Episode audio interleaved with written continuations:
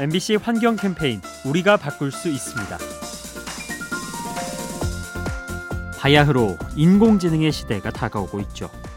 최근 일부 환경 운동가들은 이 기술을 활용해서 환경을 지킨다고 합니다. 우선 세상에 존재하는 모든 소리를 인공지능에 입력시키죠. 그런 다음 자연에서 채집한 소리를 들려주는데요. 그러면 파장을 분석해서 그것이 어떤 소리인지 밝혀냅니다.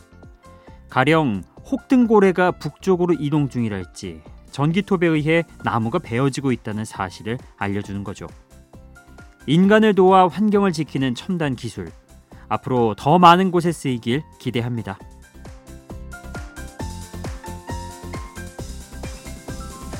이 캠페인은 라디오에서 세상을 만나다 MBC 라디오와 함께합니다.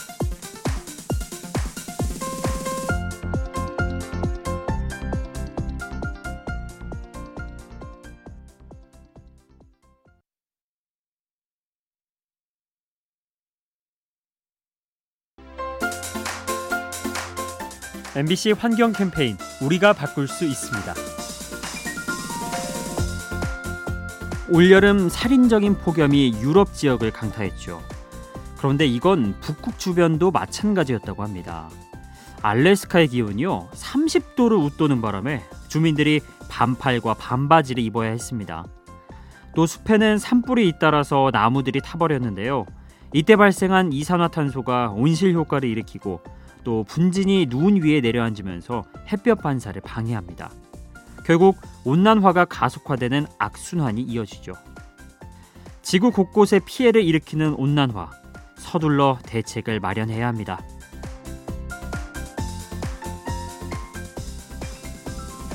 이 캠페인은 라디오에서 세상을 만나다 MBC 라디오와 함께합니다.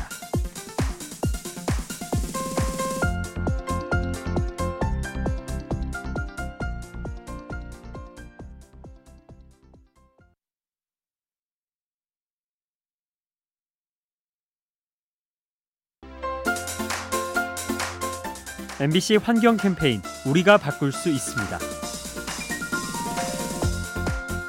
기후 변화는 작물의 생장을 방해해서 식량 부족 문제를 일으킬 수 있죠. 그런데 여기서 끝이 아닙니다. 수확량을 넘어 작물의 질도 떨어뜨릴 수 있는 거죠. 농촌진흥청의 연구에 따르면 기온이 오를수록 쌀의 품질이 떨어진다고 합니다. 정확히는 기온이 1도 오를 때마다 밥맛을 표현하는 지표가 6%씩 떨어졌죠. 즉, 온난화가 심해지면 식사 시간이 더 이상 즐겁지 않을 수 있다는 겁니다.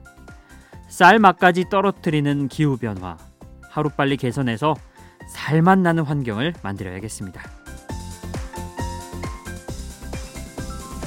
이 캠페인은 라디오에서 세상을 만나다 MBC 라디오와 함께합니다.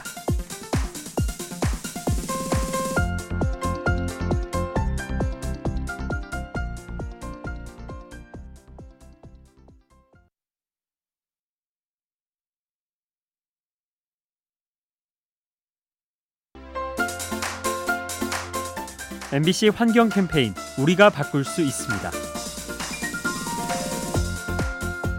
가끔 산에 가보면 그루터기만 남은 나무를 볼 때가 있죠. 그런데 이 중에는 멀쩡히 살아있는 나무도 있습니다. 가지도 없고 잎도 없는데 어떻게 살아 숨쉬는 걸까요? 비밀은 바로 땅 속에 있죠. 뿌리를 뻗어서 이웃 나무와 연결한 다음 물과 양분을 전해받는 겁니다. 이렇게 하면 이웃 나무도 얻는 것이 있는데요. 자신의 뿌리가 연장되는 셈이라 홍수나 가뭄 피해를 줄일 수 있습니다. 마치 어깨동무하듯 서로를 지켜주는 나무들. 우리 인간도 이러한 이치를 배우는 건 어떨까요?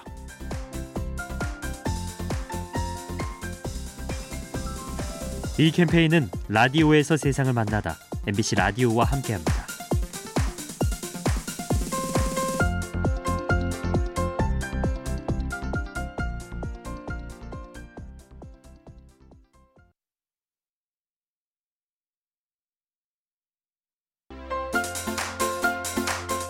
MBC 환경 캠페인 우리가 바꿀 수 있습니다.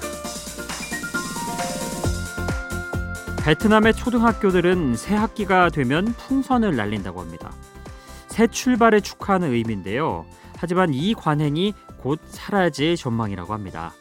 이유는 한 소녀가 보낸 편지 때문입니다. 이 소녀는 하늘로 날린 풍선이 야생동물을 죽인다는 걸 알게 되죠. 풍선이 기압차로 인해 터진 뒤 땅에 떨어지게 되는데요.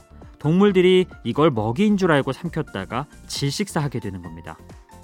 그래서 걱정스러운 마음에 편지를 썼고 이를 교육부가 받아들인 거죠. 동물들을 걱정하는 소녀의 마음 참 예쁘게 느껴지죠? 이 캠페인은 라디오에서 세상을 만나다 MBC 라디오와 함께합니다.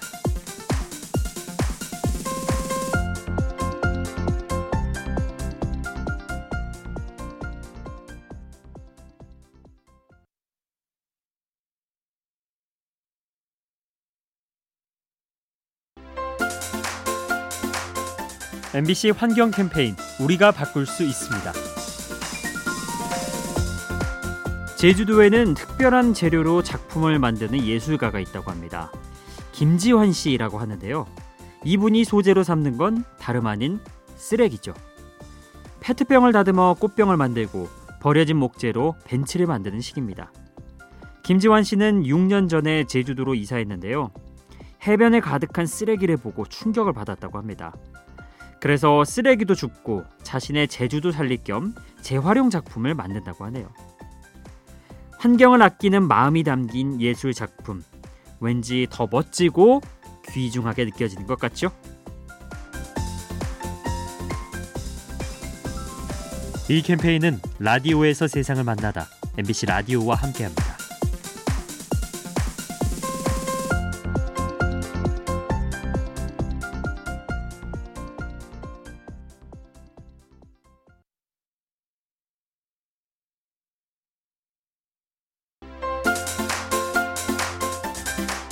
MBC 환경 캠페인 우리가 바꿀 수 있습니다.